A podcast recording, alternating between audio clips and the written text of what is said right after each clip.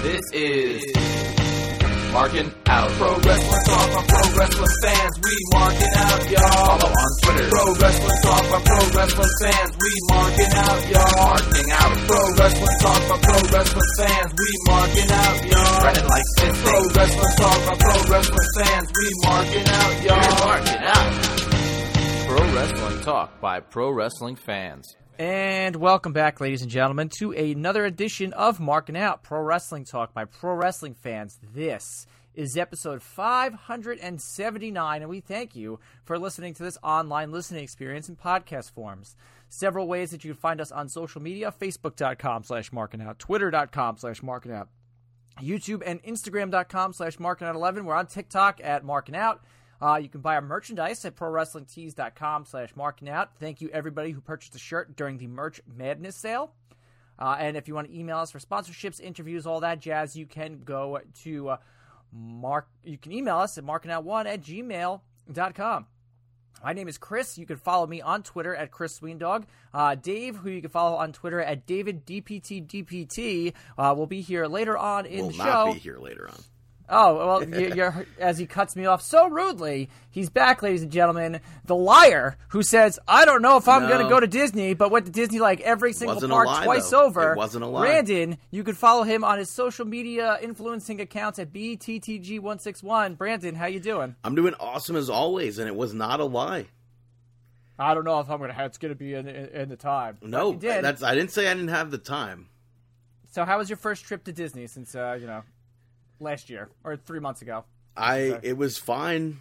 I, the reason why I went to Florida was because my sister-in-law was going to another state for a friend's like wedding um wedding dress shopping. Okay. So my brother asked my mom and me to come down to Florida to help out with my niece. Okay. So I wasn't sure if I was going to get to Disney World because I don't drive. I don't Uber. Why don't you Uber? You now have a, you now have uh, 21st century technology. You can do those things. It's very yes, I'm able to Uber now, but I, I don't. I ha, I mean I've Ubered in Can't call a past, but carrier I- pigeon. I need. I need. I have not Ubered personally, but I did go to the parks. I went to Hollywood Studios for the first time to ride Rise of the Resistance. I heard it's amazing. I think it's a really cool ride. The technology is absolutely insane, but I don't think I'd want to wait an hour and a half again. Okay. Isn't, But there, isn't there like- like isn't there like a virtual queue or something like that? You put your name they, on at no, 7 a.m. They did the, that's um they did away with that already. Really? Okay. What about like uh, lightning lanes or genie and stuff? That like you have to pay for. Those sell out super super quickly. Super. Yeah. But it's like that the line that I waited in for for Rise of the Resistance is not anywhere close to being an insane wait time. Okay. But I don't think I'd want to wait in that line again. But I ended What up going about- to Magic Kingdom again for a Did pretty you go on day. Mickey's Runaway Runaway Railroad? Eventually I did. Okay. And what'd you think? I, I've been on that before. I think that's one of the best rides. I think that's awesome. Okay. Cool. But I did Magic Kingdom, which was super crowded, and I was seeing parts of the lines that I've never seen before. like for Pirates of the Caribbean, I was almost backstage. I've literally never seen that before. Okay. So not having Fast Pass Plus, I think, really sucks. And it took about like an hour and a half for Pirates, Jesus. which made the ride feel shorter than it is, and it's like already an almost ten minute ride. really? I believe so. It's something like that. Okay. But I did the the Country Bears Jamboree because what else is there to do? Okay. True. Hall of Presidents. I had to see the new animatronic of Joe Biden. And was it true to form? Uh, no, those animatronics suck. All of them do. Okay. I mean, it was a big deal when Trump was added, and they they were like, this looks nothing like him. Oh my god, look what they did to Trump. But it's like if you go back in time and look at Barack Obama and Bill Clinton and the Bushes, they don't look like them. it's the weirdest thing because like Disney's like really good at making animatronics, and then for some reason these faces are just off. But I did the Carousel Progress. That's my favorite attraction there. And those were easy to get on because they're just attractions. Yeah, people aren't go are, aren't going for the carousel progress. Right. And later on, I did Little Mermaid, and that again, I was seeing parts of the line that I've never been to before. Wow. And I couldn't get any sit down food options anywhere because everything was booked. Yeah, you have to like, uh, pe- especially people that are going now, because I know we're we're going in April. I can't play this around my kids because it's a surprise. And my wife had to do dinner reservations like last month. What is the date, by the way? Uh, we are leaving the 14th. We're going. Oh. We're staying at the TWA hotel on the 14th, and we come back the 23rd at night. I um I saw Don McLean is going to be there on the 10th in April. Oh yeah, that's right before my trip. Yeah, but I, I did go to Epcot specifically to ride Remy's Ratatouille Adventure, where it's like Is it awesome? um Rachel Rachel did it when she went in uh, January. She said it was great. I thought it was a decent ride. It's a bit dizzying at points. Okay, I could. Yeah, that like that no track um, rides I could see could be very dizzying. Dizzying. and it's That's also 3D. Yeah. Okay, I've seen that. It's like the the, the Spider Man ride, Universal. I've never I've never been on that. I've never Okay. seen that. So, Interesting. but it's this was again. It's a really it's a fun ride. So Yeah. I would again the line though. I appreciate this queue more than the other queues because it was like it felt like it was constantly moving.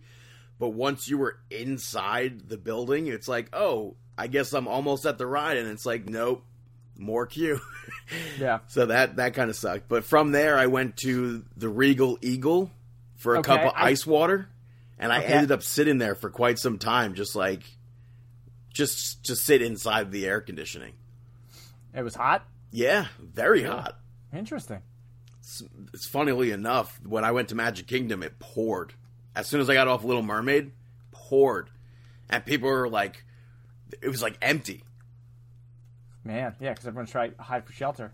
I'm. It's water to me. I didn't care. I know. It was hot out. I was walking through the rain. I thought it was the funniest thing. But when I was sitting at the Regal Eagle, that smell of barbecue starts to get to you. I know. It's great. I love it. Convinced me to get a brisket sandwich there. I thought it was pretty good. That was one of the places that we were going to go, but I think we're going to we're going to Polite Pig. I think twice. Okay. That place rules. You- wait, but you don't need reservations for that, do you? No, it's Right. No, So that- I thought that was pretty good. I, I tried to go on Frozen Ever After then, but it closed just as I got there. okay. And then I figured I was like, I'll go on the Grand Fiesta tour because I'm literally right there. It's the next pavilion over.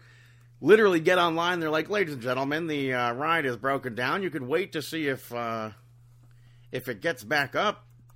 But I wasn't waiting for that. so I went to Journey to Imagination and Spaceship Earth instead. Figment's the freaking best. Yeah. And then I, I went to Club Cool to try all the new flavors, and I thought they all sucked. Okay. and there's one that literally does. I, I heard rumblings that one of them tastes like barbecue, Okay. and I'm like, "There's no way."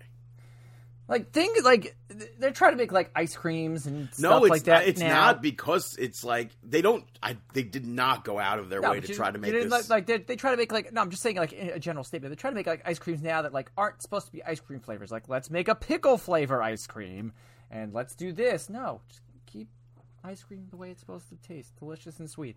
like I don't know what the specific flavor of it was, but it had like that smoky scent to Okay. it. There was a, uh, cucumber sprite that I think was like the the best one that I tried. Well, cucumber and any sort of like seltzers or waters. It's, But it's I- refreshing and delicious. Uh, it's I don't know. If you go to Epcot, try to go to Club Cool and try it because it didn't sit right with me. It was like A lot of things don't sit right with you. it was like fine, but not the greatest. So previously, previous uh, incarnations of Club Cool had uh, one flavor that I liked that was like a melon flavor. This now it's a melon flavor that I didn't like. All right, But whatever. Went to Magic Kingdom again to uh, feast twice. Yeah, I went to because when I couldn't get a reservation at uh, Magic Kingdom when I went the first day for any food, I was looking and looking and looking over and over again for Liberty Tree Tavern, and I made a, um, a lunch reservation there for myself. Most of these parks, the only time I went with other people was Hollywood Studios that first day. So that so you didn't go with anybody else, but you don't drive. Yeah, I was getting dropped off. Ah. Mom dropped you off with your bag, your bag lunch. My Have a good day, did. Disney. Thanks, Mom. Yeah, but Liberty Tree Tavern, I got so full from eating there. It was so filling. and uh, I highly recommend Liberty Tree Tavern. It's one of my favorite restaurants at Disney World. But I went on the Haunted Mansion, and I was not prepared for that wait. It was I was so full. It was so hot out. But I did uh, Mickey's PhilharMagic because they added Coco Great show. to it, Great and uh, I liked that that portion of it. Outside of that, I just walked around the park, and I was just super stuffed after my meal. Perfect. You walked off all the calories. Yeah. Well, I don't know if I walked all of them off, but I certainly walked a lot there. And I certainly walked uh, a lot more the next day at Animal Kingdom. the worst park. Immediately. Yeah, it's like, what is it, like three times the size of Magic Kingdom or something like that? It's terrible. It's really. I'm not a fan of it. The last time we were there, I I, I swore they pumped in like humidity because like funny. we were there and it's like oh we're sweating. Oh my god! And then we get to Magic Kingdom later in the day. It's like oh it's fantastic here. It, it wasn't terrible at To Animal give you like Kingdom. this jungle like vibe to it. I mean Tusker House is awesome, but other than that, whole thing sucks. I I like Animal Kingdom given that you could see all the animals everywhere. Yes. Which I immediately went to Kilimanjaro Safaris because that's the one thing that I want to do at Animal Kingdom. So I made sure to get on that line, and it wasn't terrible. It wasn't a uh, terrible wait there. And then I planned to eat at a quick service place, and I didn't realize they closed early. So I ended Wow. up going. I also did the Rafiki's Planet Watch there too. Cool. Didn't touch the animals because I always think that's disgusting. But uh, I ended You like up you like you're like uh, Nikki Bell. You can look, but you can't touch. right. Exactly. but I ended up going to Tusker House by myself also to get a last minute reservation, all right. and that's all you can eat. So, You were so full after that that you Yeah. just walked around the park and then. Uh, but I like I, I like Tusker House better when it was a buffet. well, you know, unfortunately, we live in different times, and that could be that could change, be changing soon. Hopefully, Uh, Yeah. we'll see. But I, I capped that night off with Na'vi River Journey. Okay, now that I, I like that. A lot fun. of people hate it. Uh, I think it has the best animatronic okay. in Disney World. And then I did Hollywood Studios again. Did the Mickey and Minnie's Runaway Railway, Muppets 3D, Best ever. Tower of Terror. Had I to used go on Tower. Of I Terror. used to be like so deathly afraid when Sweetums would come out because I thought he'd like run That's and grab me. I wish I could do like. How are they not doing meet and greets with Sweetums? I don't know. It makes no sense. Yeah, I know. Well, you know, it's, it's a very small part of the. You know, and right next to it, I think like is there's a frozen Olaf meet and greet that they're finally doing meet and greets again. Um, I I wasn't sure. I I didn't see that. Yeah, so that this week, excuse me. But speaking of Olaf, I went back to Epcot, did the Grand Fiesta tour, went on Frozen Ever After, caught two Rick Springfield concerts, Wow, and then did Remy's Ratatouille Adventure again.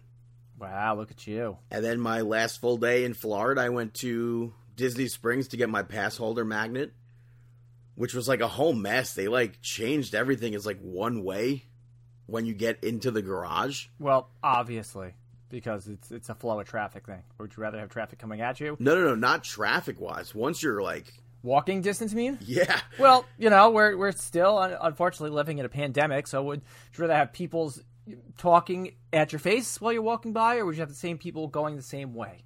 But you know, but once you're in Disney Springs, like when you're in the actual Disney Springs area, that's it's normal. Yeah. When you oh, yeah, go, when you first, when you park and get out to go enter Disney Springs, you got to like walk all the way around these barricades just to go into.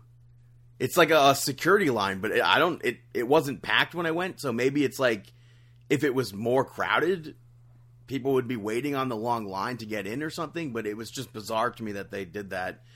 But it was very hot that day that I went to Disney Springs, so all I really needed to do was get my magnet, and we went back to my brother's house. Fantastic. And then I finally came home to one of my cable boxes being out, so I had to deal with Optimum. So that Oh sucked. no. Yeah, dude, they tried to Yeah, life me, is so hard. bro. No, I, they tried to tell me in order to get my box fixed, they're like, "We'll send you out a new one, but you have to return the old one." And you have there's only two places you can return the box, and they're both in Brooklyn. I was like, I'm a hundred percent not going to Brooklyn to return one of your boxes. I was like, send somebody out, and they're like, we can't. We'll have to charge you for it. I was like, it's your equipment. So I called back and uh, they were like, "Yeah, we could set up an appointment." Technician came, fixed everything, took the box with him because they ended up sending it again, even after confirming that they canceled the the, the box being sent. But that was a hole in the head. But it was a fun week. Good. I'm glad you had such a fun week. How was your week? I have to uh, compliment you and the boys. Oh for, my God! for uh, holding down the fort. Compliment. Wow, Brandon putting somebody over besides himself. That's outstanding. I But put so many people over. Whatever. You ever hear Brandon shoutouts? uh, no, I when I edit the show, I don't listen to them. I just put it in and just go because Wow. last week this show on Netflix. Da, da, da, da, da, da, da. But yeah, um, FFC, the Filthy F for Casuals, Ryan and Damien, fantastic week last week. I got a lot of uh, good feedback from people saying they really enjoyed it. We had a, a great conversation, and it's like you know you, as much as you don't want to admit it, you're a WWE guy through and through. You know, Damien's a New Japan guy. Ryan is uh, an ex WWE guy going on to everything else now. So it was it was good to have those guys with me. You know, we had we all had some beverages, we had a good time, um, and we talked, and it was fun. So thank you for them. I would love to have them on again, maybe to get you on because I feel like that would be a, an interesting conversation with you and the two of them going on there to have like four people going on. So maybe we'll uh, we'll schedule something. Um, but my week has been busy as all heck. Um, I had to be in New Rochelle for two basketball games last Friday. Um, I had five basketball games on Sunday. We had this big, you know, it's it's lacrosse season coming up here on Long Island, and uh, if you weren't if you were born on Long Island, you're probably born with a lacrosse stick in your hand. So we had a big uh, lacrosse preview show. Did you play? I played in seventh grade for one season because my older sister was dating like the captain of the lacrosse team. He's like, he's like Chris, you gotta play lax, bra. You gotta play lax, bra. and he like gave me his like old stick that was wrapped up in like gaffer's tape, and I used that. And then they broke up middle of the season, and I had to give like the helmet, and the equipment, and the lacrosse stick back. So That's funny. uh, it's I mean it's a fun sport. It's fast. It's physical. Uh, so we had this big show, like a preview show with like we brought coaches in and players and stuff like that. It went off really well. But I've been like working on like video components and graphics and stuff like that for the past two weeks of my life, and it just it finally culminated. Um, and then I had two basketball games to broadcast last night, and then tonight, which is yesterday, if you're listening to this, uh, I have our the Class AA uh, City Championship for the Catholic League, and some of these kids are like Rick Pitino. He used to coach the Knicks. He coached Louisville. He was like sitting at the game Sunday watching some of these kids because he was scouting them. Like this, one of the kids that we're filming tonight. He's the one of the top twenty-five high school basketball players in the United States and he's getting trying to get recruited by Kentucky, which is a big basketball school. So it's really cool to kind of see these kids like at their I don't want to say infant stages because they're all really good. Um, so that's tonight. That's our, and then uh, I plan on being incoherent this weekend because uh, because no because I we have like a week off and then like the twenty second starts the cross season and I'm going to be working six days a week for three months of my life. And you know, it's my wife's birthday today. Happy birthday, Rachel! So tomorrow we're gonna have some friends over. It's gonna be game night uh, for the first time in two years, which we're looking forward to. So um, Big cake. uh, we had well, my daughter now is on a, a s uh, this thing about getting these small individual cakes when I go to Stew Leonard's. So we had a piece of cake last night, and then Sunday night we're having dinner with her parents, and we're just gonna we're gonna have cake there, probably Carvel. Nice. Yeah. Um, so that's uh, that's that, and I've watched a whole mess of wrestling this week. Um, uh, but we got to talk to the the biggest thing. Dolph Ziggler is now the NXT champion. Show's over, folks. Best of luck in your future endeavors. Talk to you later.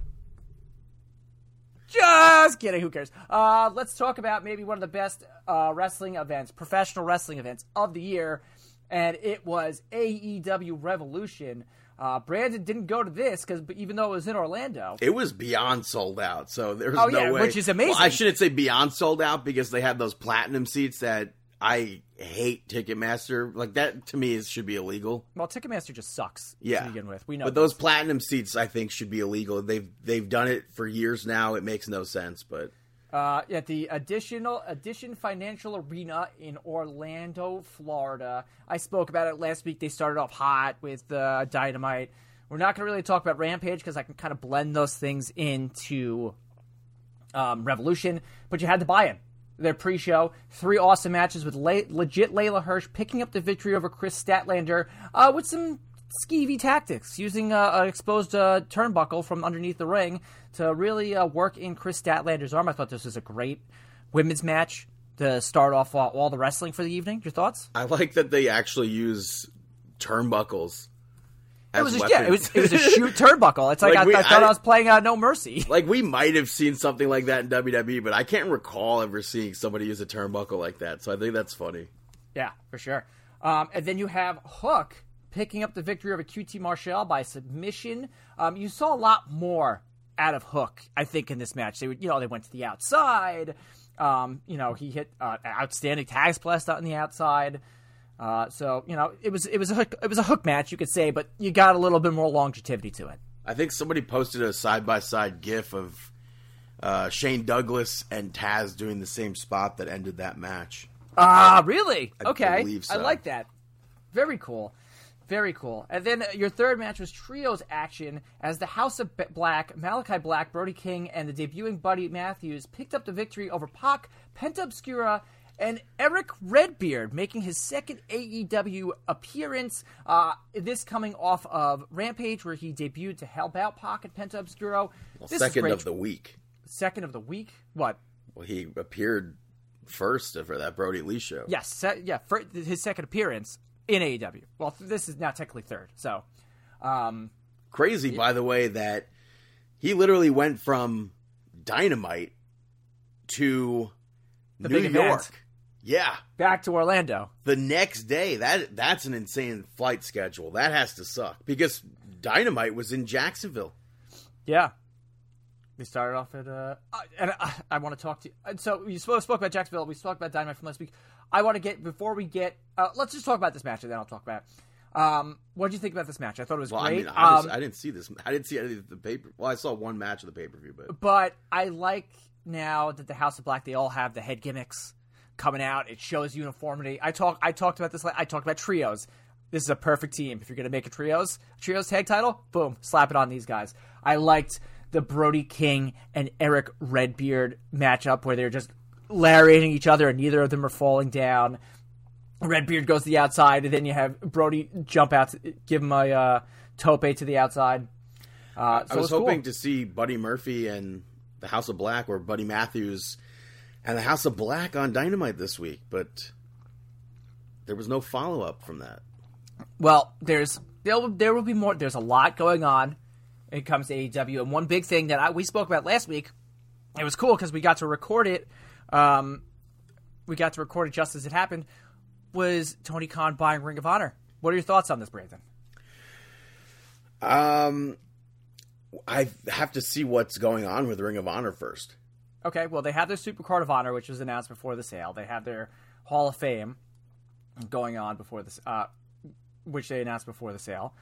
And, um, I mean, step one is acquiring everything, right? Also, they said that uh, they were doing the press junket, I think, and and Tony Khan said he's going to be booking it himself. Yeah, perfect, great. I mean, how much can he book? I mean, maybe they'll, but, but you forget the minds that they have behind the scenes at AEW. They have the Dean Malenkos, they have the Jerry Lynns. Now they have the William Regals. I know I'm jumping ahead here, but you have so many minds that could take over those positions in AEW if Tony Khan is, you know, doing Ring of Honor stuff. Also, two older guys like you could bring Bryan Danielson to, come and produce matches and storylines, and you see a Punk who's who's crying over the fact that Tony Khan bought Ring of Honor. I see. That's the thing. Like, like AEW doesn't have a like any sort of deal with um a streaming service right now. But again, and I, I knew, and that's the first thing you said. Uh, you put on our AEW hating Twitter account. It's not. That's not even an AEW. I, I hope it goes on it has to be on HBO HBO. It has to Max. be the first thing you're like, yeah, okay, wait, but it's got to be on. Uh, it's got to be on. need uh, it. Yeah, it, it only. But- first of all, it only makes sense for it to be on HBO Max, given the the it's in the family. Yes. it's literally in the family. However, now there's rumors that because Peacock has um, a contract with WWE Network only up until a certain year, maybe that's why HBO Max isn't doing anything with AEW because they want to put in a bid for. WWE. I don't know about that. I I would love nothing more than for HBO Max because I have HBO Max. It's free I think. HBO Max is my one of my. I said, I said it last week. My second favorite streaming service. It, it can be goofy at times with the controls, but it's free to me. So it would it'd be very helpful if the pay per views and everything and old Ring of Honor events and everything went on to HBO Max. Yeah. I- would just don't know if that's happening. So right now, with Tony Khan owning the library to Ring of Honor, that means nothing. But There's nothing there get- right now. there, it's it's it's like the underpants zone. Step one, get underpants. Step one, get Ring of Honor. Step two, step three, profit off of it. Well, that's what I'm saying. Like, well, um, we have to it's- wait. It's awesome. It's awesome that somebody that is passionate about professional wrestling and wants to do more with Ring of Honor has this. So Brandon could care too less about. No, Ring I'm saying if if we, I have to wait. There's like, there's literally nothing for me to do right now except for wait. Yeah, but are you excited about this? That Ring of Honor will I be getting can't on. be excited about something because uh, up until Tony Khan purchased this, it was on the the Ring of Honor network or whatever it's called. yeah, but it was a. It, it, it, it's been a dead. Pla- it's been a dead fed for years. Right. So right now it's still a dead fed. until the rebirth. But the fact that somebody has purchased it, somebody that is passionate about professional wrestling, it's something to get excited for until the next step happens. Let's talk about Revolution. You open it hot. Eddie Kingston picking up the victory over Chris Jericho via submission by the, the stretch plum. I've never heard of the stretch plum. I've heard of the stretch muffler, but Eddie wins the big one here. Beats Chris Jericho. Afterwards, shakes his hand. Very surprising. Why we? I apparently I was listening to Busted Open this week, and Tommy Dreamer said he goes, he goes, I was in the locker room at Impact, and someone comes in and says, "Hey, Eddie Kingston just beat Jericho clean," and a bunch of wrestlers were like, "No way." so Jericho knows his worth. Jericho knows how to get big guys over. Eddie Kingston's over in all elite wrestling, and this is a very strong style, old school, you could say, strong styles type match. Next up, you had the tag team uh, three way, in which, surprising to to me, uh, uh, not to Damien, um, Jurassic Express picks up the victory over Red Dragon and the Young Bucks. I think that's also very surprising. I think it's extremely surprising because you thought it was going to be. But now you can continue the feud with Red Dragon and the Young Bucks and make it not about tag titles. Makes it about who's the better tag team. So I like it. Um, I like the Doomsday device in this match that Jurassic Express used, and I think they're going to start using that as their finisher. So very cool about that. Next up, you had Wardlow defeat Christian Cage, who qualified on Rampage on uh, on Friday night, defeating Ethan Page. Keith Lee, Orange Cassidy, Powerhouse Hobbs, and Ricky Starks. He is now the face of the Revolution. He's got the big brass ring. I thought this match was a lot of fun. Everybody got their moment to shine. You had the big guy squaring off. You have Orange Cassidy with that crazy ladder spot. That is a spot, dude. It's bothered me since I saw it. I've seen that before. Okay, so And I look- can't for the life of me figure out who I saw do it. and it's killing me. I don't know if it's from WWE, from the independent scene. I have no idea. But if anybody knows who did that spot before Orange Cassidy did it, please let us know. Yeah, Powerhouse Hobbs shine. The, as I said, the big guy shine with Wardlow pushing uh, Powerhouse Hobbs and Keith Lee off the stage. Um, you know, Christian is just you know he's uh, a ladder match legend, so it was the right choice to put him in that match. Um, and Ricky Starks taking a very scary power bomb to end. I liked that ending spot. I mean, the power bomb looked brutal. I thought he was really hurt, but Wardlow doing the the the jump up to the ladder, a just shows he's a freak athlete. And then the power bomb off of it was sick. And you got a Danhausen running too, which was great. Would you have rather have had a seventh person in this match? No. But like a mystery, like we talked about last week, is it going to be a mystery guy? Is it going to be Cesaro? You know, Well, because it was supposed to be Scorpio Sky. However, he traded that for a TNT title shot. that worked out to his benefit. Mm-hmm. Yep. So I'm I'm pumped about Wardlow, but I I don't see him winning the TNT Championship because I mean, he um, better not. He's not. I don't think he's going to, and we'll talk about that when it comes to AEW. Well, Dynamite.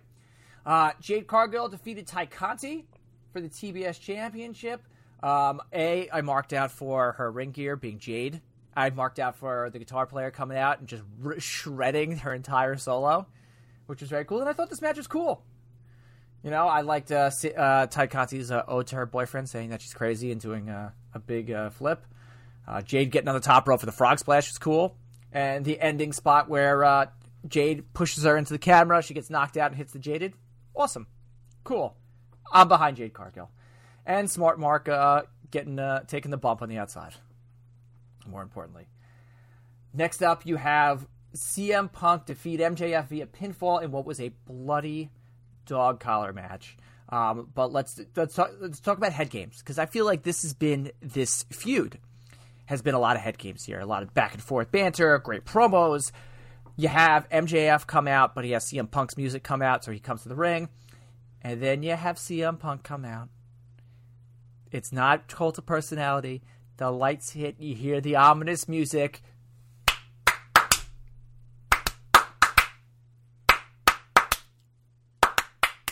Comes out to Miseria Cantare at the beginning by AFI, one of my favorite bands, and he comes out in old school Ring of Honor Raven versus CM Punk in a freaking dog collar match attire. And I was jumping up and down like a schoolgirl, like Brandon when Kelly Oh Kelly came into God. the Royal Rumble, going nuts. Because you talk about head games, the Ring of Honor CM Punk is a lot different than the CM Punk now. You talk, you've spoken about it. You're like, yeah, he's you know he's just CM Punk, happy-go-lucky guy.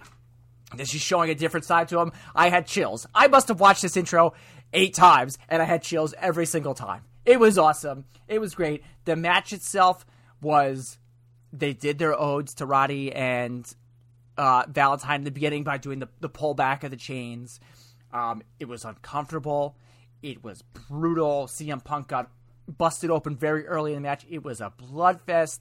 But at the end of the day, like I predicted MJF to win. Am I upset that CM Punk won? No, because the way that they did it at the end with Wardlow coming out and not giving MJF the ring and then him giving CM Punk the ring, it worked. It was a great match. There was a lot of psychology. Um, they used the even in the beginning too. MJF tried to bolt out of the ring. CM Punk takes the dog chain, pulls him right back. Also too, they're staring down in the ring. MJF takes it and just flicks it right in his face so he can run out of the way. Awesome, great match, very well done. It was it was weird to see CM Punk like that without blonde hair. I know that too. That was that was the one thing because like the blonde hair would kind of cover up his the neck area. It would kind of give that uh kind of positioning that it, it made his neck look big. I liked he had the little ode to Larry on his his dog on his thing with the skull and crossbones. Yeah. So outstanding match. This uh, for me, this is it between MJF and CM Punk because I think MJF is now going to move on to a Wardlow feud now, and CM Punk he kind of signaled it at the end of the match. He put you know put his hands around his waist. He wants the belt, so maybe after you know maybe he's up next. He too will challenge Scorpio Sky. Yeah, he too will challenge Scorpio Sky. Next up, you have Britt Baker defeat Thunder Rosa via pinfall because you had Jamie Hayter there. You had Rebel. As I said last week, there's going to be some sort of interference between the two of them that's going to keep Britt Baker as champion. But the biggest thing out of this match was we have a new AEW World Women's Championship. What are your thoughts on it? I like it. It's the basically the exact same thing as the Mid South North American Championship. No, not at all. What do you mean? Not at all. The belt designer literally said it is. Oh, really? I didn't see that, but it doesn't. To me, it doesn't look like it. What do you mean? face- It's the same exact thing. Google it. Mid South North American Championship. It's the same. oh, the North the- American Championship. Yeah, yeah, yeah. Oh, I thought it was the Women's World Championship. No, no, no. The Mid South North American Championship from way back in the day. It's literally the same design. Oh, I'm looking. I see NXT, NWA. and a lot of people were like, "Oh, it, it reminds me of the." Uh, I forget what it's called from from Lucha Underground, and yes, it does. But Uh, this is an kind of. exact. I can kind of see it. No, I mean I'm looking at a picture right now. Dude, hundred percent. It's got the same the square plates, the the the circles. Okay, I mean I I, I kind of see it, but all right. But still, awesome match. Uh, you know, it leaves room to breathe with this Britt Baker Thunder Rosa feud, and we'll talk about that when we get to Dynamite. Also, this is the the title again. Just to bring that back up, I still it's so crazy to go back and see the, the like the old women's championship. And how small it is. Yeah, and then they upgraded and they're like, eh, it's still kind of small. This No, one I think is a nice size for. It's a nice size title. Yes. Okay. Cool. Uh, next up, you have Jon Moxley defeating Bryan Danielson via pinfall. It was a kind of a cheap pinfall, you could say, but this match was brutal. Um, it was everything that it was billed as. And then after the match, after uh, you could say Jon Moxley kind of gets a cheap win, these guys are getting each other's faces, and William Regal debuts. Kind of Very these guys unexpected. very unexpected because there was rumors saying that he was going to Impact. So comes in, makes these guys shakes these others' hands, and uh, and that's that. And we'll follow up on that. We get to Dynamite. Do you think he's going to uh, try to get Wardlow into the group so he could be like Wardlow? No, absolutely not. Get I it? think this, Board he's games? gonna kind of. I think he's gonna focus on them as a tag team first, then bring in those other guys like the Lee Moriarty's, not Daniel Garcia, because we'll talk about him in a little bit.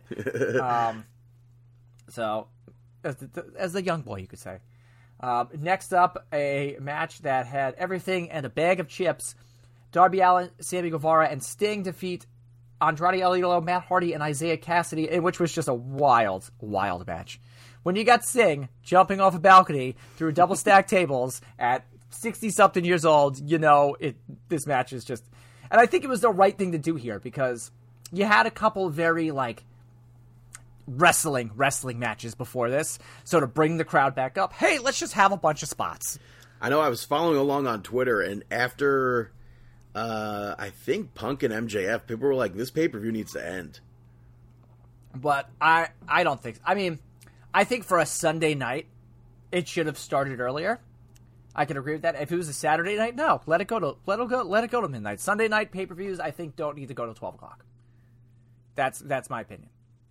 Started earlier. People like to go to bed. People have to wake up in the morning on, on Mondays. I know wrestling fans are psychopaths, but Like I know people were pissed off with the crowd during Moxley and Danielson because they were silent, according to Twitter.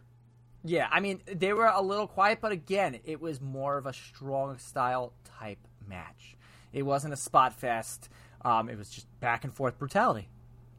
So, and next up, your main event: Hangman Adam Page is victorious over Adam Cole via pinfall. Uh, Adam Cole rocking some serious Halo gear.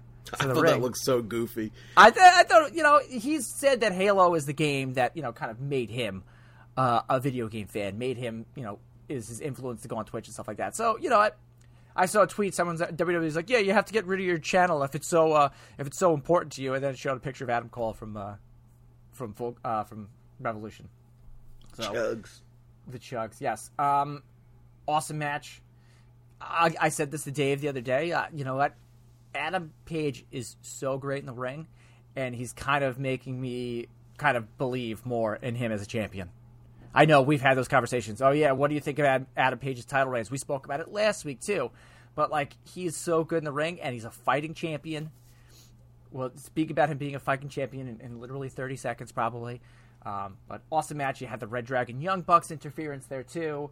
So it looks like this will continue on. But Revolution, wow, what a pay per view! Outstanding. AEW keeps delivering time and time again.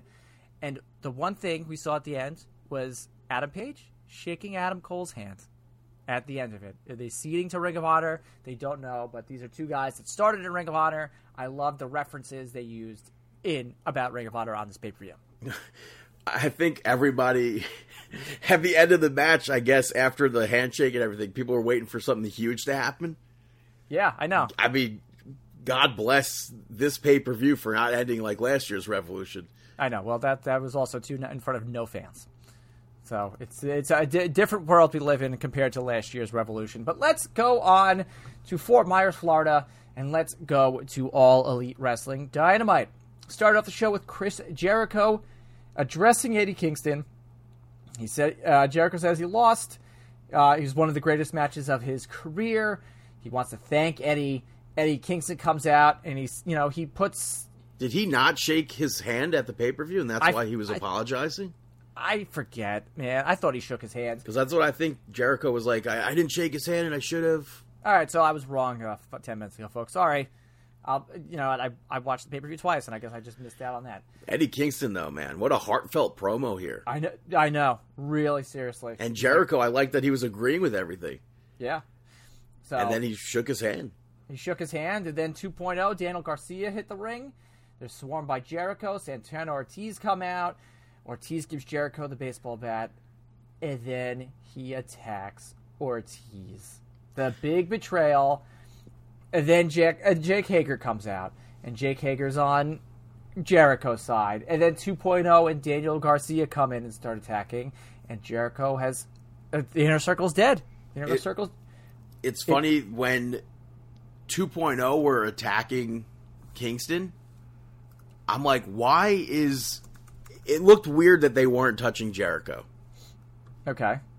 I I think wasn't Chase. Chase went over to him, didn't touch him, and I thought that was weird. But then it led to all of this, and I'm such a fan of 2.0.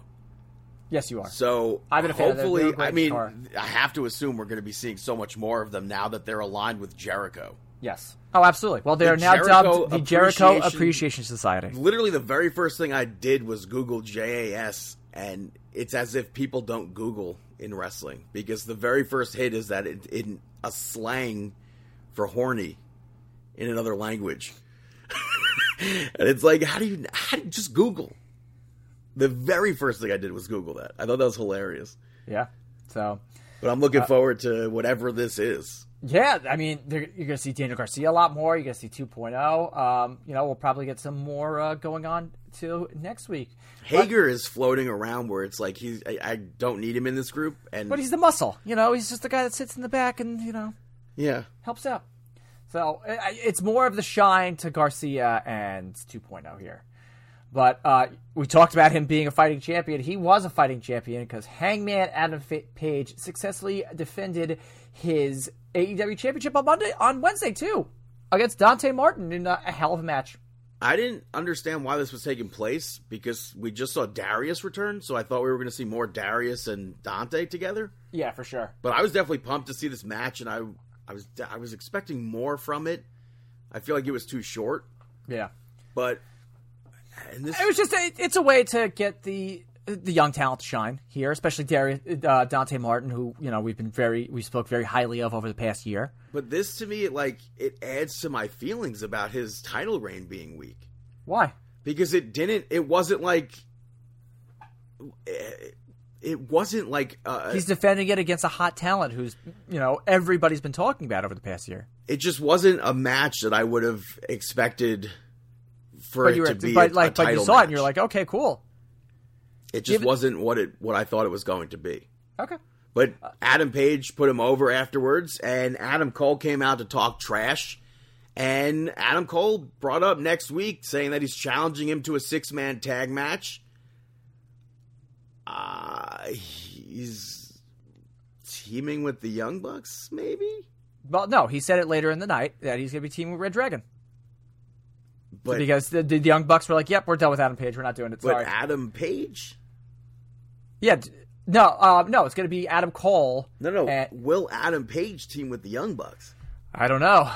That would Like, be. it seemed like Dark Order would be like the absolute go to team. but he's yeah, but he's done that and so he went times. to Dark Order, and Dark Order's like, "Hey, hey, we'll we'll do it, we'll do it." And he's like, "Oh, sorry, guys, I didn't even think you guys. I already uh, accepted Jurassic Express." And then later on, the Young Bucks turned down Adam Cole, and Adam Cole's like, "I wasn't picking you guys. I was picking Red Dragon." And I thought that because Dark Order would go with Adam Cole, now maybe it seems like because he went with Jurassic Express. We see the Bucks take out Jurassic Express and go with Adam Page. yeah. Adam Page rocking Young Bucks gear at, at the Revolution pay per view. I don't think that was Young Bucks gear. That was something else. Was it? Because uh, I think they they said it was. well, they were saying that, but uh, no, seeing on Twitter Hangman's Page's political stance on certain aspects and I saw people thi- say that as well, but then I mean they, I just thought because they said it was Young Buck that it wasn't what everyone else was saying. I think it was that, and that's why I like him even Hmm. more. So Good for him. yeah, absolutely good for him. Call it out, Glenn Jacobs. Awesome. So good. Anyway, all right, we're not a political podcast here. Let's talk about the next match. You had the American Dragon, Bryan Danielson, and Jon Moxley with William Regal in their corner, picking up the victory over the workhorsemen of JD Drake and Anthony Henry. Um, I want to say this is a squash match, but you know, Henry got some stuff in. I JD Drake got some stuff in, but It was an obvious outcome. I'm fine with that. We got to see them be a first time team. yes, and Here we got a very lengthy promo from William Regal, who then had to apologize. Dude, I, that was literally for me. William Regal was the best part of Dynamite. Mark, It was the best part, dude. I thought it was great. He got emotional. He put Tony over. Put Tony over. He puts Bryan Danielson over. He puts Jon Moxley over. I like this whole segment. I thought it was really funny that it's like somebody compared William Regal talking about Daniel Bryan to Vince McMahon talking about Triple H, and then William Regal talking about Jon Moxley to Vince McMahon wishing uh, Shane McMahon a happy birthday. Because it's like, oh, happy birthday, Shane. And then for Triple H, it's like my my great son-in-law, this and that. For Jon Moxley here, it was just like, eh, we'll get to you. And then he never got to him. I thought it was funny. Yep, you're either going to get stepped up, you have to step up, or get stepped on. So we'll see where that goes in the future. Um, Tony Khan announced it during Dynamite that because the world title match didn't go the distance, he added a match in Pac, picking up the victory over Wheel- Wheeler Yuta. Um, you know, especially coming off a loss at, at the buy-in, it's good to have Pac here. I thought this was an outstanding wrestling match.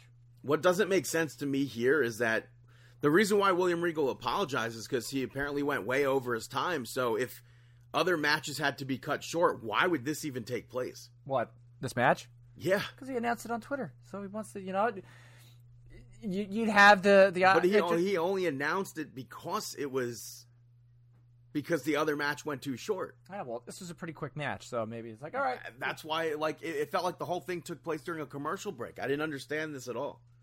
So, but hey, are you complaining that it was that you didn't get to see this match? I thought it was great. A young guy like Wheeler Yuta getting in, in the ring with a professional like Pac. But again, it Dan Housen like the whole thing took place Perfect. during the commercial. Okay. After that, we saw FTR backstage where Dax went to challenge Red Dragon and the Young Bucks. Tully Blanchard cut him off and told them that they need to listen to him. And then Dax puts his hand on Tully, and Dash ends up firing him. Do we think Internet's like Bret's coming in. I, I, I, they've been put. He's been putting Brett over to the tilt. On uh, Dax has been putting him over to the tilt on Twitter, so maybe he's coming in, especially with It's- the, with the Owen Hart Memorial coming. I, it, it it would definitely be interesting. I know it would be weird because Bret right now is like super. WWE. And he's also super into making Canadian rum.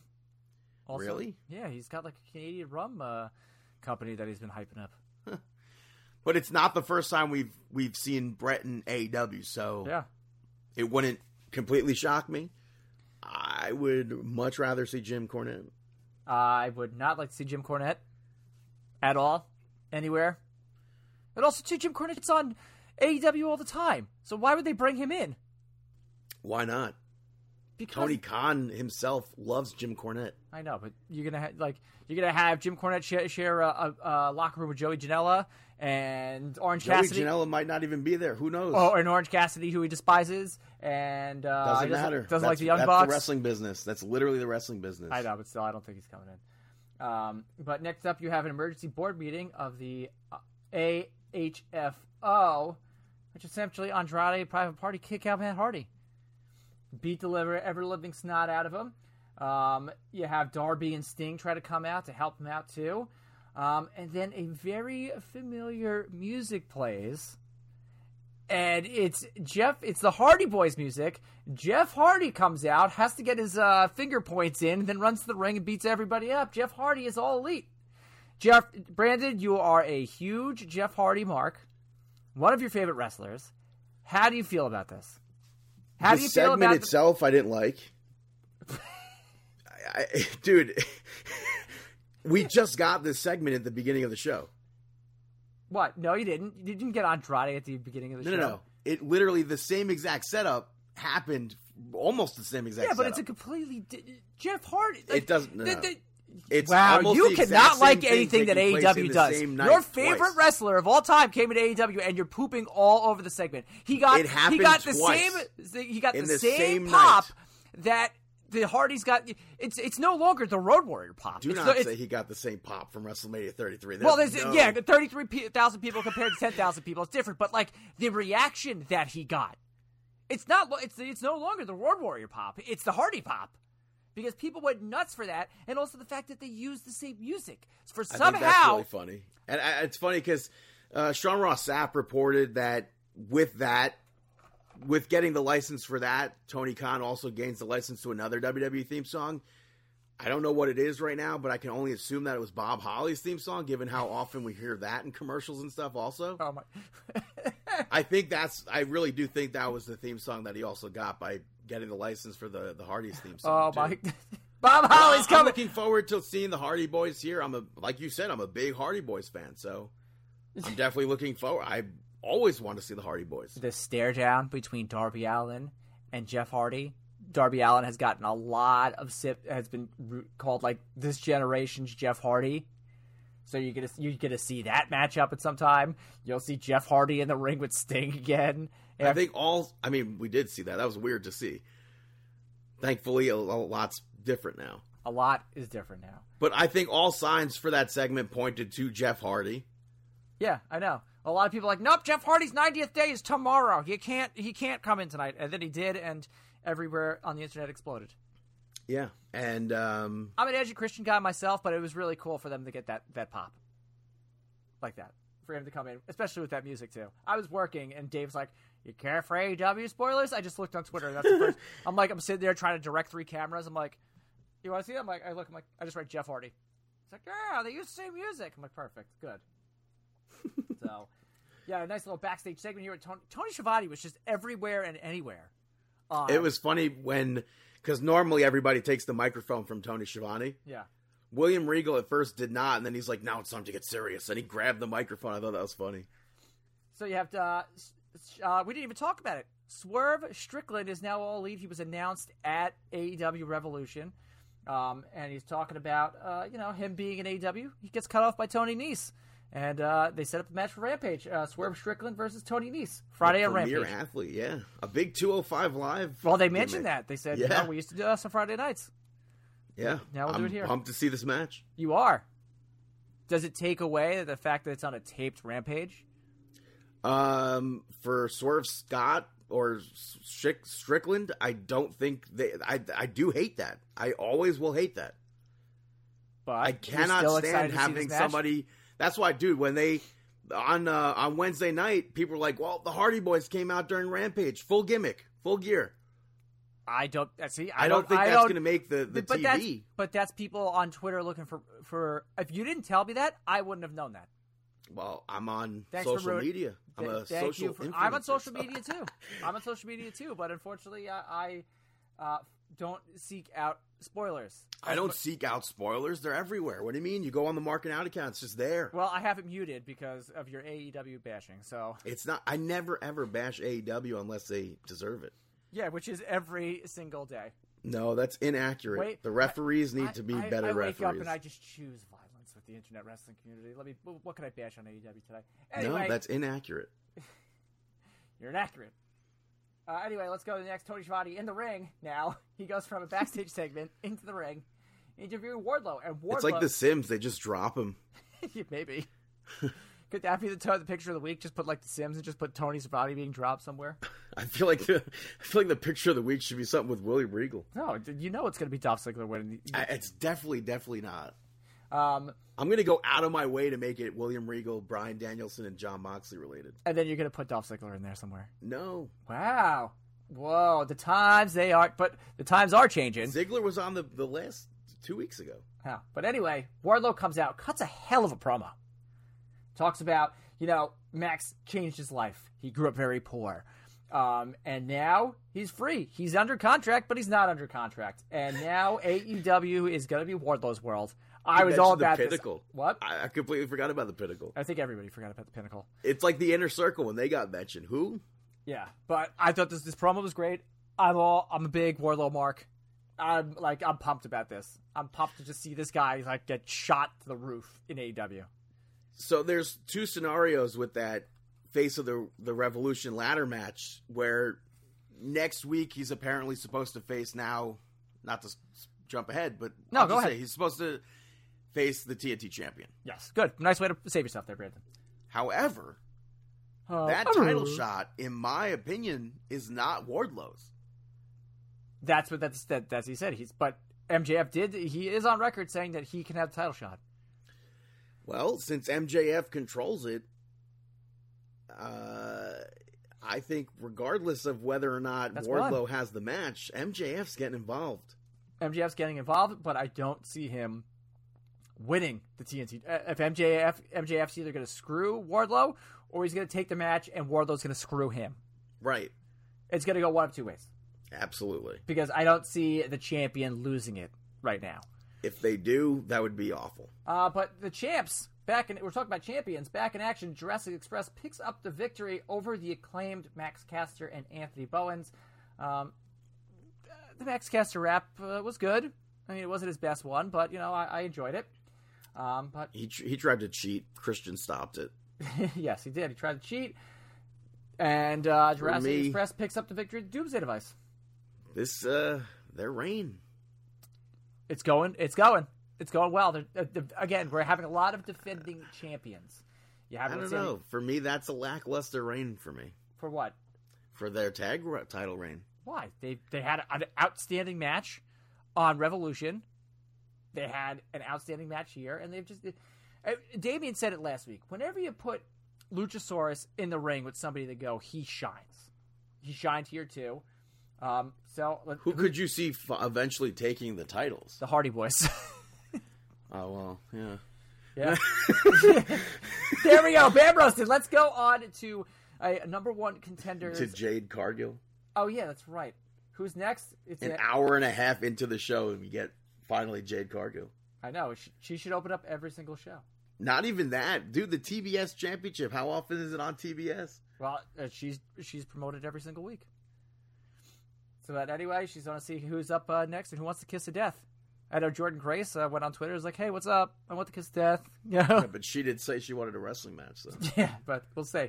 Uh, but speaking of women's wrestling, you have a world champions, uh, women's world champion eliminator match where Thunder Rosa picks up the victory over legit Leyla Hirsch.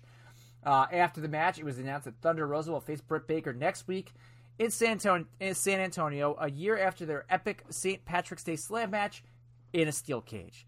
Great story here. You know, uh, JB Hayter and Reba Rebel, whatever you want to call her, kind of screwed over her at Revolution. Now they can't get involved. It's inside a steel cage. Cool. I like it. This match ah. itself, I like Leyla trying to get go for the the, the turnbuckle hook again, yeah, Red Velvet got involved, and then Red Velvet gets involved as well. but I didn't understand why was the number one contender needing to face somebody to become number one contender again. because I, you know, who who's the Booker man here? Tony Khan. He probably saw that Thunder Rosa got screwed. So hey, listen, Wait, you got you're screwed. talking kayfabe now. yeah, talk Kids Fizzle here. Um, you know, you got screwed, so might as well give you another shot. And if you could beat the number one contender, you could get another shot.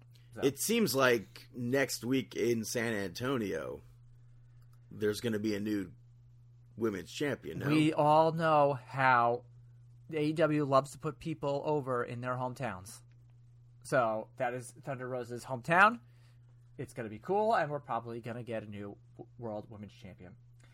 But next up, your main event, we have a new TNT champion, Scorpio Sky, defeating Sammy Guevara. The story re- really was like after that 6:30 senton through a table, he really couldn't come back from it.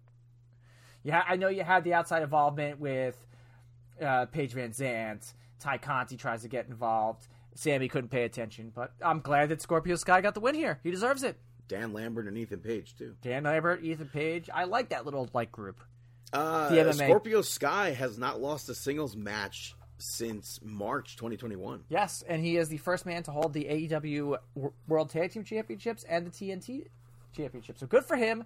A guy that like he was so prevalent in the early 2000s on like the PWGs and the Indies, and then he went away for a little bit, and now he's back, and he's awesome. He's still great. When AEW started, I feel like we all thought that he was going to be the guy, Yeah, for sure. and it just didn't happen. Slow build, brother. Well, I mean, he had that nice run. He had a nice run with Kaz for the uh, tag team titles. Yeah, So, but like, I mean, it, this match, um, I think that table spot. Did you find this match to be underwhelming?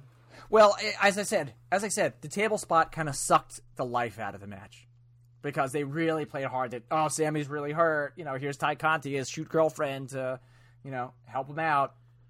I just really hope we don't see a new champion next week. But you're g- no, you're not going to see a new a new TNT champion. Yeah. No, absolutely not. That's not happening. They're they're going to give him a lengthy run. The next week is going to be more about, in my opinion, is going to be more about the Wardlow MJF feud than it's going to be about the TNT Championship, unfortunately. But it, Scorpio Sky's in an amazing role right here. You know, Paige VanZant just signed to All Elite Wrestling, so she, you know they're going to focus on her being a, a, mixed martial artist, uh, de- uh, Yeah, wrestling her- star. They announced her first match is Tay Conti. Yeah, Abs- yeah. Uh, I think it's on Rampage this week. Hi, It can't be. No, no way this week, is it? I don't know. I don't think so. Okay. I don't. I don't know either. I wasn't really. So- Sometimes I just don't pay attention. it ha- It's a thing. It happens. Um, but yeah, solid, solid week, week and a half, you could say, for all elite wrestling. Yeah, week. New, new, new faces, uh, new storylines. You know, and they said like Revolution's kind of got to be a pivot in storylines going here. So, uh, one person we didn't see was Kenny Omega.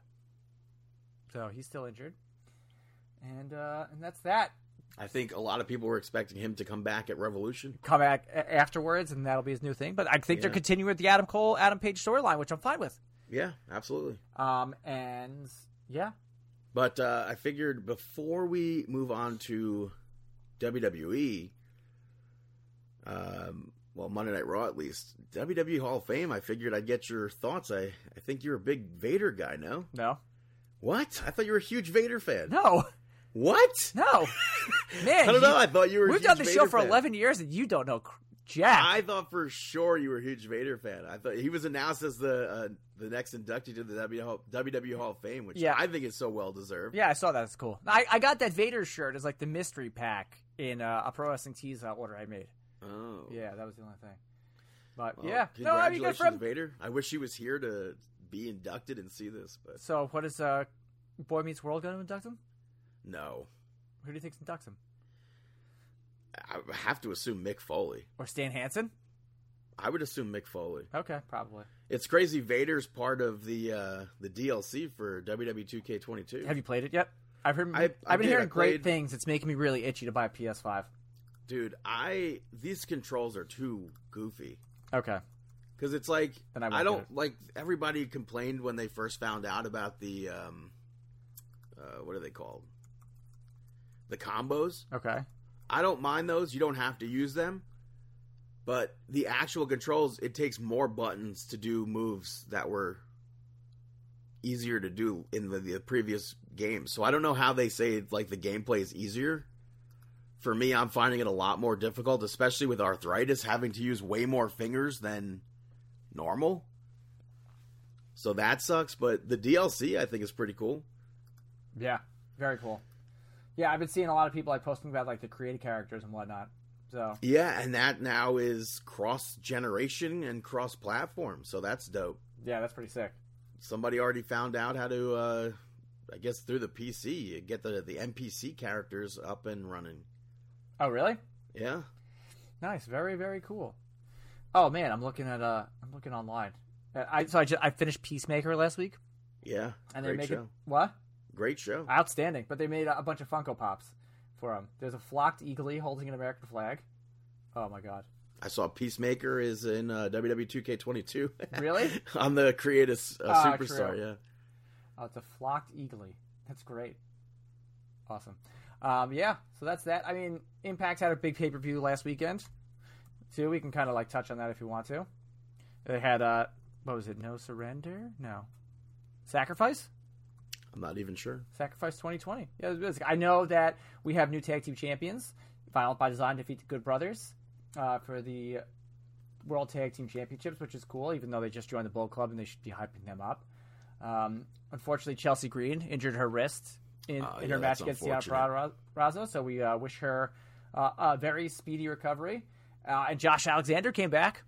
So That I saw is awesome. I'm so happy that Josh Alexander is back with Impact Wrestling, and uh, hopefully, I think mean, it's going to be. He's uh, probably going to be the next champion. yep, their next. He'll take it from Moose, yeah, A- A- April uh, April pay per view. just as Moose took it from him. Absolutely. I was not ready for that. I, I- I'm glad that he's got a, uh, a match though against the Yeah. World Championship. He's better. I, I, although a lot of people complained, but Why? whatever. Uh, hey, this company sucks. I, the it's so bizarre the the hate from AEW fans to Impact Wrestling is beyond bizarre on Twitter. It's almost like the hate from WWE fans to AEW fans. Everybody just hates everybody, man. Come It- it- on. dude. It makes no sense. It really, truly makes no sense. And then there's like there's like the group of people from the NWA, like or from not NWA, the fans that hate on the NWA that like hated Trevor Murdoch as champion. It's like, brother, Well, you know Come who's the worst fan bases? GCW fans, because they think they're so cool, throwing garbage into the ring, and buckets of ice and beers and stuff like that. The worst. But anyway, so we're gonna take a little break here, and then Brandon's gonna come back and talk about uh, the world of sports entertainment. But we're gonna have a quick word from our friends at Manscaped, and we'll be back here on Marking Out. Support for Marking Out is brought to you by Manscaped, who are the best in men's below the waist grooming. Manscaped offers precision engineered tools for your family jewels. They obsess over their technology developments to provide you the best tools for your grooming experience. Look, I mean, I've done it. Dave's done it. Brandon's never done it. You're down there, you sh- you know, shaving up, making sure everything looks clean and fresh, and you get a nick get a little cutski there, and it stinks. It's no, it, it's no fun whatsoever. So that's why Manscaped has redesigned the electric trimmer. It's the ball hair trimmer equivalent of Shawn Michaels versus The Undertaker at WrestleMania 25. When I tell you this is premium. I mean premium. The battery will last up to 90 minutes so you can take a longer shave. Because we all know that Brandon's gonna need it. The waterproof technology allows you to groom in the shower, so that way you don't make a mess all over your bathroom. The one coolest feature is the LED light, which illuminates grooming areas for closer, more precise trimming. They've also upgraded to a 7,000 RPM motor with quiet stroke technology. And let's not forget about the charging stand. Show your mower off loud and proud because this intelligently designed stand is a convenient charging dock powered by USB. So that way I can charge my Lawnmower 3.0, my camera batteries, and my phone all on the same shelf. Huzzah! If you're listening to me speak right now, I want you to experience it firsthand for yourself. Trim that junk of yours and get 20% off and free shipping with the code regardless. That's one for this uh, read at manscaped.com. Your balls will thank you. Get 20% off and free shipping with the code regardless. That's two for this read at manscaped.com. That's 20% off and free shipping at manscaped.com and use the code regardless. That's three for this read. And folks, if you want your boomer sooner to be fruity, delicious, fruity, fruity, delicious, fruity, delicious, well, then use the code regardless to get 20% off and free shipping. That's now four for this read. Don't forget to sauce it.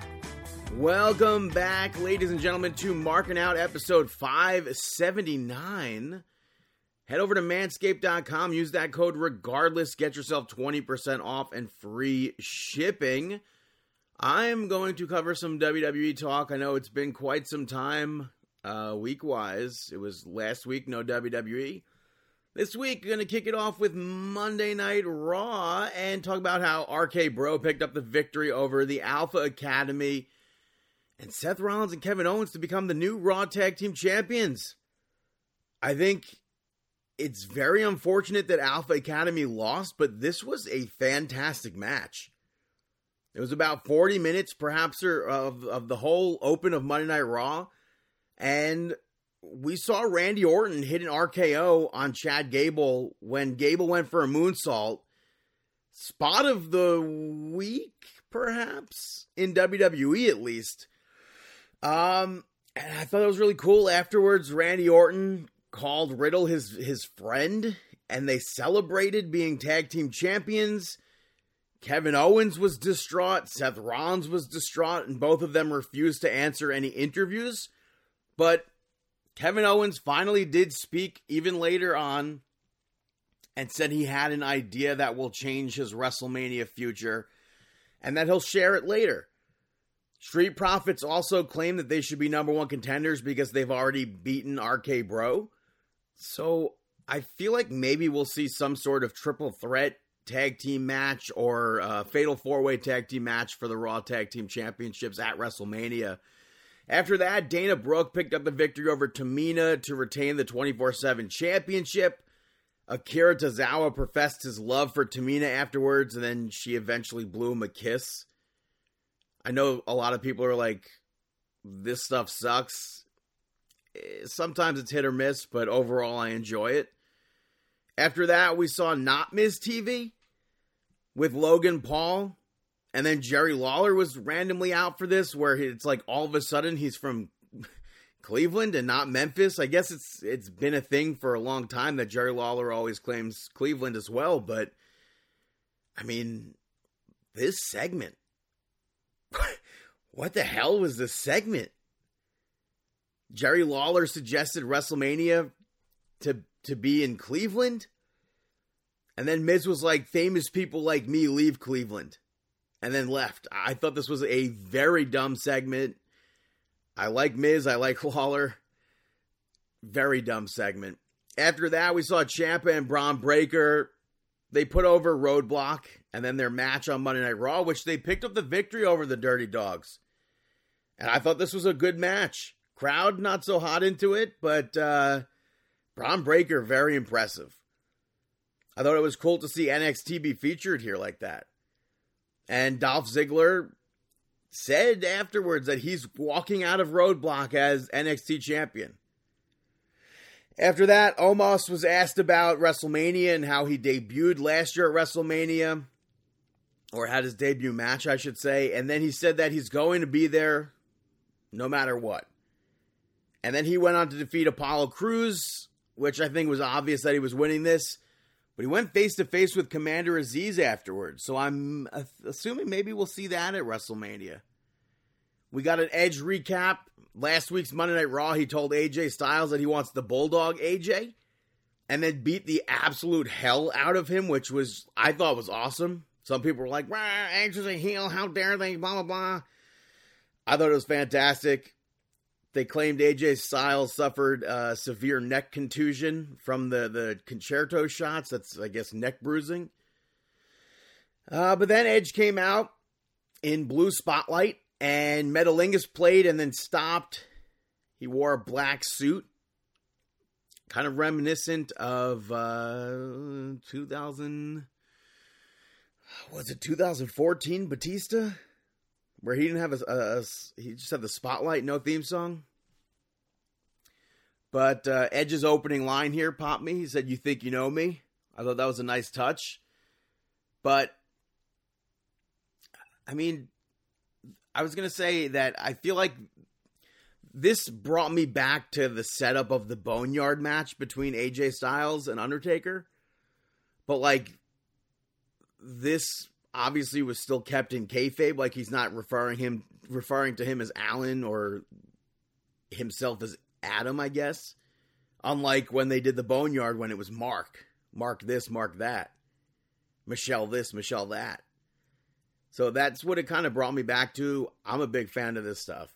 After that, we saw Liv Morgan and Rhea Ripley pick up the victory over Zelina Vega and Carmella to get added to the Women's Tag Team Championship match at WrestleMania. Carmella ended up leaving Zelina by herself so she could flirt with Corey Graves, and that cost them the match. Um, Nikki Bella was on the bump this week. I thought for sure it was going to be setting up the Bella twins to be in that match as well. We have Team Bad we have Carmella and Zelina Vega, the champions. We have Rhea Ripley and Liv Morgan now. I could definitely see a fourth team be added to that match, and I could definitely see it being the Bella Twins. Whether or not that happens, I have no idea. We have a few uh, few weeks left. After that, Finn Balor picked up the victory over Austin Theory via disqualification. So much happened last week. Finn Balor won the US Championship, like Chris said.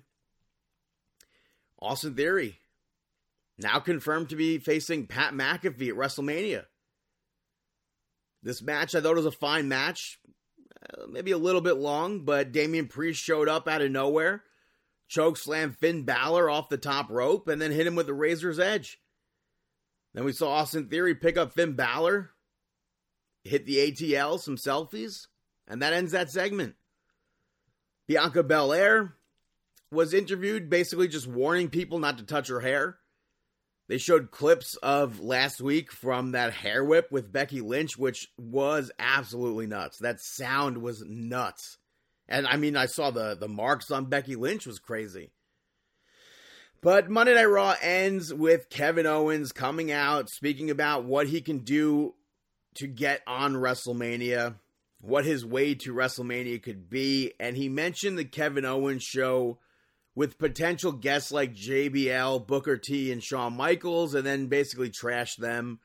And then he teased Stone Cold Steve Austin, and then furthermore called him out. Stone Cold Steve Austin accepted. He used the word match.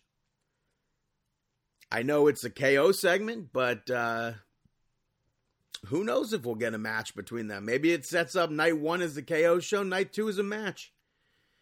Or maybe it's just the KO show, and I'm fine with that. NXT Roadblock took place this week. I popped that they brought this back for NXT. I believe it started out as a live event. And uh, I think we got both of them on the network. I just thought it was funny that NXT was using it. But Dakota Kai and Wendy Choo picked up the victory over Raquel Gonzalez and Cora Jade to advance in the Dusty Classic.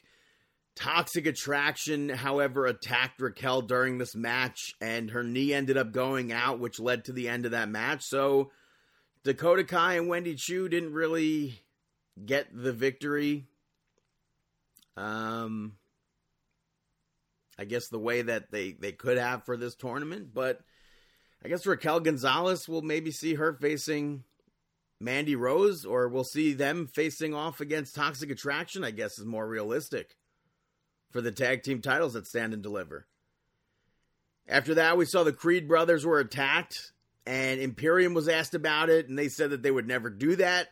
MSK cut them off and said that if the Creeds can't go, they're going to take their spot. And that was booked for later on. We saw Fallon Henley pick up the victory over Tiffany Stratton because Sarray, who was lurking backstage, came out and attacked Tiffany Stratton behind the referee's back and cost her the match. Before Sarray attacked her, I thought she was quite impressive, Tiffany Stratton. And I mean, Fallon Henley too. Briggs and Jensen end up celebrating with her afterwards, and they also accused Legado del Fantasma of attacking the Creeds, given their history with the the Lots at NXT. And then they went and turned it about, turned it around, and blamed Briggs and Jensen. So we don't know who attacked the Creeds. After that, we got a Carmelo Hayes and Trick Williams barbershop segment, which was just to talk about the stand and deliver match, which will be a ladder match, and we'll find out who will be in the match next week. I know Pete Dunne will be facing off somebody. I completely forgot who he's facing for his spot, but I don't like those barbershop segments, I guess. It's just like, it's all over the place. The camera cuts are weird. It's not for me.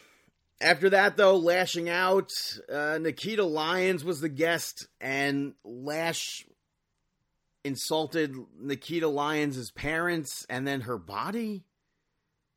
And then they screamed at each other, and that was it. Is that is that a segment that they should be doing? I didn't like this segment either. After that, Grayson Waller picked up the victory over LA Knight in a last man standing match. LA Knight, he uh, pushed Grayson Waller off the top of the bleachers. And in order to get to the 10 count, we saw Sanga pick him up. And then LA Knight attacked Sanga. And Sanga got the upper hand for a bit, but LA Knight turned that around, handcuffed him to the ring post put a trash can over Grayson Waller and beat it with a chair, and then he attacked Sanga with the chair. Grayson Waller, though, eventually turned the tables, elbow dropped him through a table, and helped himself up by grabbing onto Sanga, and I thought it was a great end of the match. Match after that, we saw Io Shirai and Kay Lee Ray pick up the victory over Kacy Catanzaro and Kayden Carter to advance in the Dusty Classic. Think this was a very obvious outcome. I like that the the Toxic Lounge saw Edris Enofe and Malik Blade take out the servants so that they could be closer to Mandy Rose. But Kayden Carter and Kacy Catanzaro, I thought were great in this match. I like that poison Rana that Kacy pulled off, and overall, I enjoyed this. And and even though it was an an obvious outcome, I don't think that's a bad thing. The match was still fun. Backstage, or not backstage, up in the Toxic Lounge, we saw Cora Jade attack Mandy Rose after that. And we saw backstage another segment. Indi Hartwell was watching her Dusty Classic loss. And Persia Pirotta and Duke Hudson walked in where Indi was pissed off that they were together and that they lost. Maybe down the line we'll see a mixed tag match between her and Dexter Lumis and Persia Pirotta and Duke Hudson, but for now they're doing a singles match for next week. And I feel like uh, maybe that's being a bit rushed. They're still friends. Is that going to be like a friendly competition or what? After that, MSK versus Imperium ended in a no contest. I thought it was going pretty good. But the Creeds returned and took them out. They stopped it. I don't mind that they were the ones that stopped the match because it was supposed to be their title shot. Maybe the grizzled young veterans took the Creeds out, feeling that they should have won the Dusty Classic. And maybe down the line they could end up being the next NXT NXT Tag Team Champions. That's a Mark dream. We saw Draco Anthony with uh, Joe Gacy and Harland. Gacy asked him about his offer, and then Xyon Quinn showed up to say that Draco's his own man, so I guess Xyon Quinn's a face again?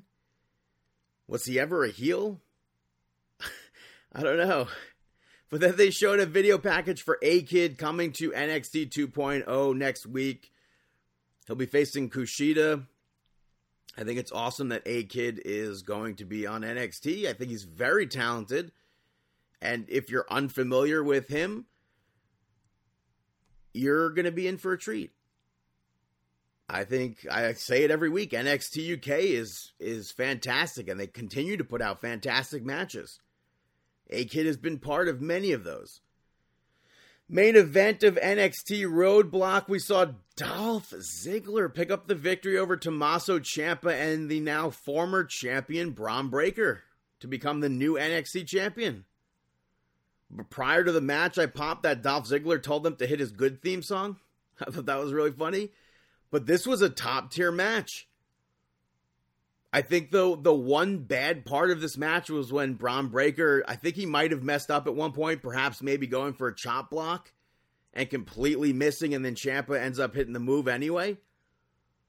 Commentary eventually covered for it, and I don't think that's terrible. It was just one minor little thing there. But Robert Roode ended up pulling the referee out of the ring right before Bron Breakker was able to pick up the victory, and he helped out again later on, leading to Dolph Ziggler winning the match and the title.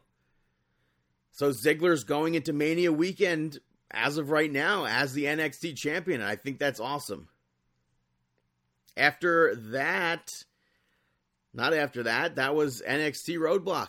Moving over to NXT UK, Charlie Dempsey picked up the victory over A Kid, which I'm not sure if it's the smartest thing to have A Kid lose in his maybe last match in NXT UK, even though I assume that most people who watch NXT don't watch NXT UK to begin with, but I feel like he should have won his last match in the UK. But it was a really good technical match. And we saw Rohan Raja attack A Kid behind the referee's back, which led to Dempsey being able to tap A Kid out. And um, I don't know, commentary, I don't even think they mentioned that he's going to be going to the US. But Sid Scala backstage announced that there will be a guest from the United States next week, which Wolfgang interrupted and said that he needs competition to make himself better and take him to the next level. And Sid Scala was like, well, that's perfect because Roderick Strong is going to be there. So I think that's pretty cool. We're going to see Roderick Strong versus Wolfgang. A big fan of Wolfgang, big fan of Roddy. So uh, why he's going to be in the UK, I have absolutely no idea, but I think that's pretty cool. Maybe it's going to lead to Worlds Collide or something. I have probably not. I just I maybe he's on vacation. I have no idea.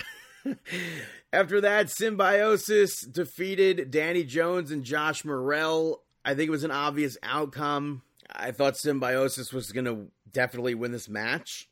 But uh, they ended up being attacked by Wild Boar afterwards, making his big return. And I thought with that video package from last week that we could potentially see him realign with Symbiosis, but they kicked him to the curb. He's hunting them. I'm looking forward to that match. After that, Ashton Smith and Oliver Carter were backstage arguing with Mustache Mountain about their title shot, and Mustache Mountain said that they'll give them another shot for the titles um potentially. They suggested singles competition instead where they could potentially earn a shot again and Oliver Carter and Ashton Smith had no other choice but to accept that. Also, Mustache Mountain, they cheated the other week, so who says they won't cheat again? Main event saw Noam Dar successfully retain the NXT UK Heritage Cup against Joe Coffey. Coffey ends up getting the first point in the second round. Noam Dar ties it in round three. And then finally in round five, with literally seconds left on the clock, Dar was able to hit the Nova Roller and pick up the victory. And I thought it was a great match. I'm a big fan of this rules, these these Heritage Cup rules. I like these matches. They're almost always good. Or almost always great. I wish the cup and the match rules were in NXT uh, in NXT UK. I wish they were in WWE 2K22. I wish more NXT UK was in WWE 2K22. But great main event. Again, if you're not uh, familiar with A Kid, watch NXT UK. Go back and watch a, a few episodes. Moving over to SmackDown. Brock Lesnar opened the show and spoke about what Roman Reigns did to him at Madison Square Garden, and he wants blood. He doesn't care about the titles, he doesn't care about WrestleMania. And he called Roman Reigns out. He was absolutely furious. And Paul Heyman came out and said that Roman Reigns wasn't there. And he's like, if Roman's not there, who's going to protect you? And then Brock Lesnar chased Paul Heyman all the way to the back. Paul Heyman escaped in a car. And then Brock Lesnar apparently left the building. Um, I thought it was a, fine segment. First, uh, we saw a backstage segment beforehand. We saw Ridge Holland and Sheamus speaking about them destroying Biggie's ATV last week, and Sheamus said that they basically made it better. And then they introduced somebody else who is just like them, named Butch. Someone that we know, just a new name, Butch. Turns out to be Pete Dunne. Looking like he's about to be an Oliver. But Ridge Holland and Sheamus end up picking up the victory over New Day. Biggie ended up getting dropped on his, his head during the match outside of the ring, so hopefully he's okay. Pete Dunne caused a distraction, or Butch caused a distraction, and it led to Sheamus picking up the victory. And then Pete Dunne continued the beatdown afterwards. It's uh it's gonna be hard to digest Butch as a name for Pete Dunne. But uh, you know, we'll get used to it, I'm sure. Doudrop. We got used to that. After that, Drew McIntyre was supposed to team up with the Viking Raiders to take on Baron, uh, Happy Corbin, Madcap Moss, a bunch of name changes in that match as well. Jinder Mahal. And uh, the heels ended up backstage beating up the Viking Raiders. Jinder Mahal and Shanky made their way out to try to take Drew McIntyre out. He got the upper hand, but King Corbin showed up Happy Corbin showed up and attacked Drew McIntyre. And then McIntyre eventually fought out of it and took Jinder Mahal out. He took Madcap Moss out. He took Shanky out. And uh, Corbin got away. This all leads to WrestleMania. After that, Ronda Rousey came out and brought up how Kurt Angle taught her, mentored her, gave her the ankle lock basically, and how she would think of no better way to pay tribute to Kurt Angle than making Charlotte Flair tap out at WrestleMania. With that, Flair came out, basically said that Rousey's not going to make her tap out, and basically left. I thought this was a dud segment. I did not like the segment at all. After that, we saw Team Bad pick up the victory over Natalya and Shayna Baszler. Carmella and Zelina Vega got involved, but I, I liked the uh, the crossbody from Naomi off the steel steps. I thought that was nice. We saw a really nice finish from Sasha Banks, who pulled out some really nice moves during this match.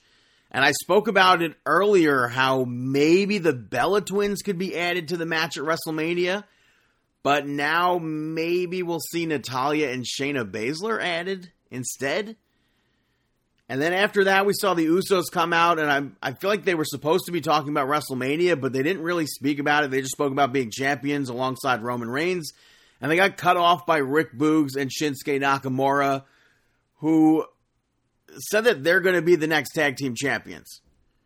And then Jimmy said that if Rick Boogs could beat Jay, they'll have that shot, that title shot at WrestleMania.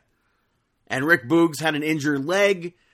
The match goes on. Boogs unwraps his leg to show that it was completely healthy and eventually picks up the victory. And then Jimmy attacked Rick Boogs afterwards, but they're going to go to WrestleMania and have a tag team title match against the Usos. Earlier in the night, they showed footage of TMZ with Sami Zayn where Johnny Knoxville, because Sami Zayn got Johnny Knoxville's phone number and kept texting him, he sent an airplane out with Sami Zayn's number on it. and uh, he actually cost Sami Zayn the Intercontinental Championship last week. Ricochet, new champion. And uh, for this match, Austin Theory came out beforehand and got into it with Pat McAfee, and Pat kicked his ass. And then for some reason, he had to be escorted to the back. I didn't understand that. But Michael Cole called this match the main event on his own. Ricochet picked up the victory over Sami Zayn to retain the Intercontinental Championship. Sami hit a really nice exploder suplex off the top rope. Uh, but Ricochet eventually was able to hit that 630, pick up the victory, and retain the championship. SmackDown ends up going off the air with Ronda Rousey and Charlotte Flair brawling. Backstage, Jamie Noble, Pat Buck, uh, Shane Helms try to break it up. They kept fighting. Charlotte ends up with a submission move on Ronda Rousey on the hood of a car, and I think this maybe made up for the dud of a segment that was what I thought earlier. So, but that's SmackDown. Hey, Chris, got a match of the week? Chris's match of the week. Chris's match of the week. Sure do. And if you heard a little fart at the end of like my segment before, I'm playing with uh, like kids like pu- goo, and it made a little fart noise. Let's see if I can make it again. Nope.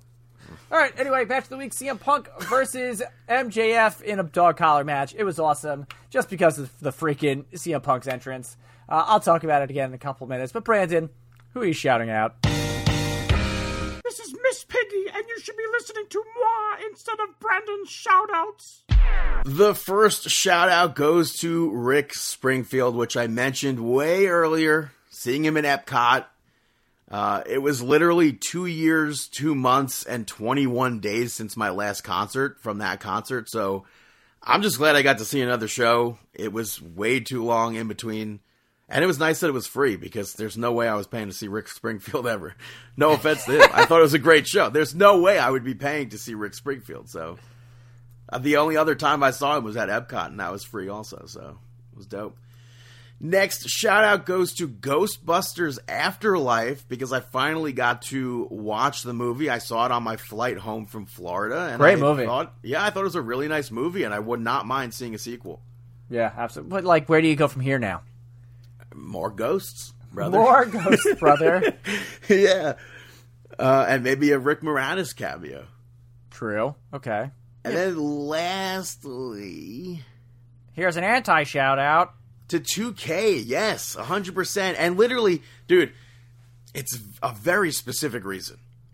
And the specific reason is because Paul Heyman has not been updated attire wise since 2013. It's literally been nine years and eight games that Paul Heyman is still in his attire from WrestleMania 29, where he managed CM Punk to face Undertaker. I, I don't understand it. Like, a bunch of the legends have not been updated from the previous year's game, which I understand because it's like they're focusing on other things. But Paul Heyman has not been updated in nine years.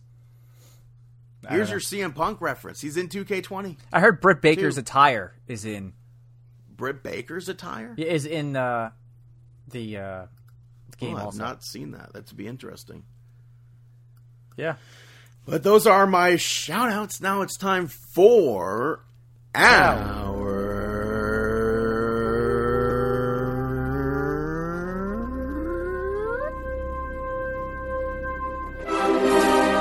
Mark out moment of the week.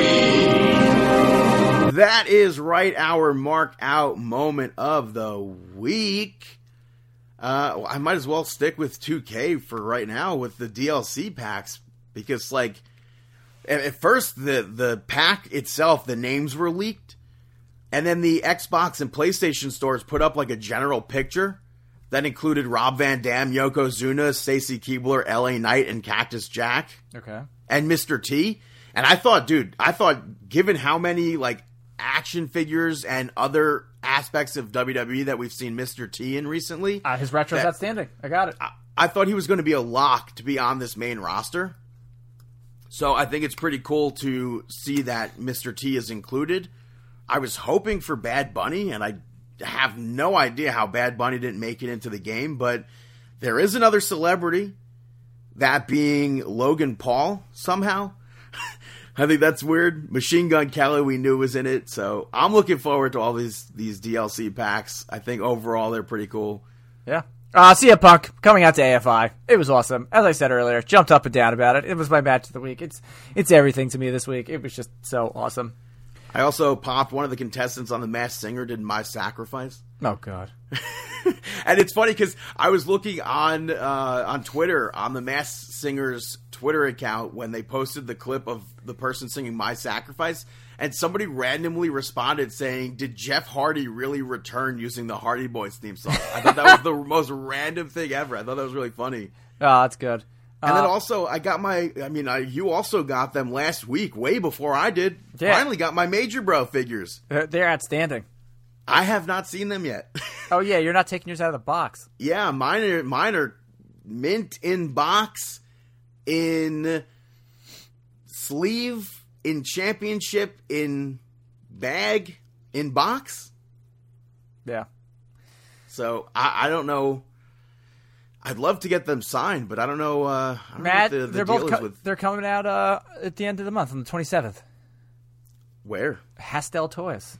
I don't know what the deal is with mint on card and box and everything. Yeah, I, I I know a lot of people are getting it signed. They're getting the the like the bubble that Yeah. shows that they're signed. I don't know if anybody got the box signed. But I know. uh, Sal's having the same thing. Because do I open this one with not keep take it out of the plastic? I don't know what to do. Yeah, I don't. That's the thing. Like, I the the figures look awesome. I would love to see them in person, but I feel so weird right now, like opening them. I understand. It's it, it's weird, but I think the way to properly present them is take the sleeve off and stuff like that. Absolutely. And then what do you do with the sleeve? What did you do with it? Well, I have I got two of them. So I have one that's in my figure display next to my custom Fallen Angel action figure. Um, and then I have the other one that's still in the box upstairs in my in my uh, bin with all my other stuff that I don't display. So You would buy a PlayStation Five just for two K twenty two? my son, like he, the other day, he came home with his friend's house. He's like, "I want a PS4." I'm like, PS Four "Yeah," because Lego Dimensions is on there, and he like was marking out over it. is Dimensions on PS Five also. I, I don't think so. There's not a lot so far on PS5. So I was like, I'm like, listen, I'm like, if you want a PS4, you know, your birthday's in August. If we can get them to PS5, if they're still avail- more available in August, we'll think about it. But I feel like is that has that not changed? Is it still like not available? I just looked on Best Buy; they're sold out.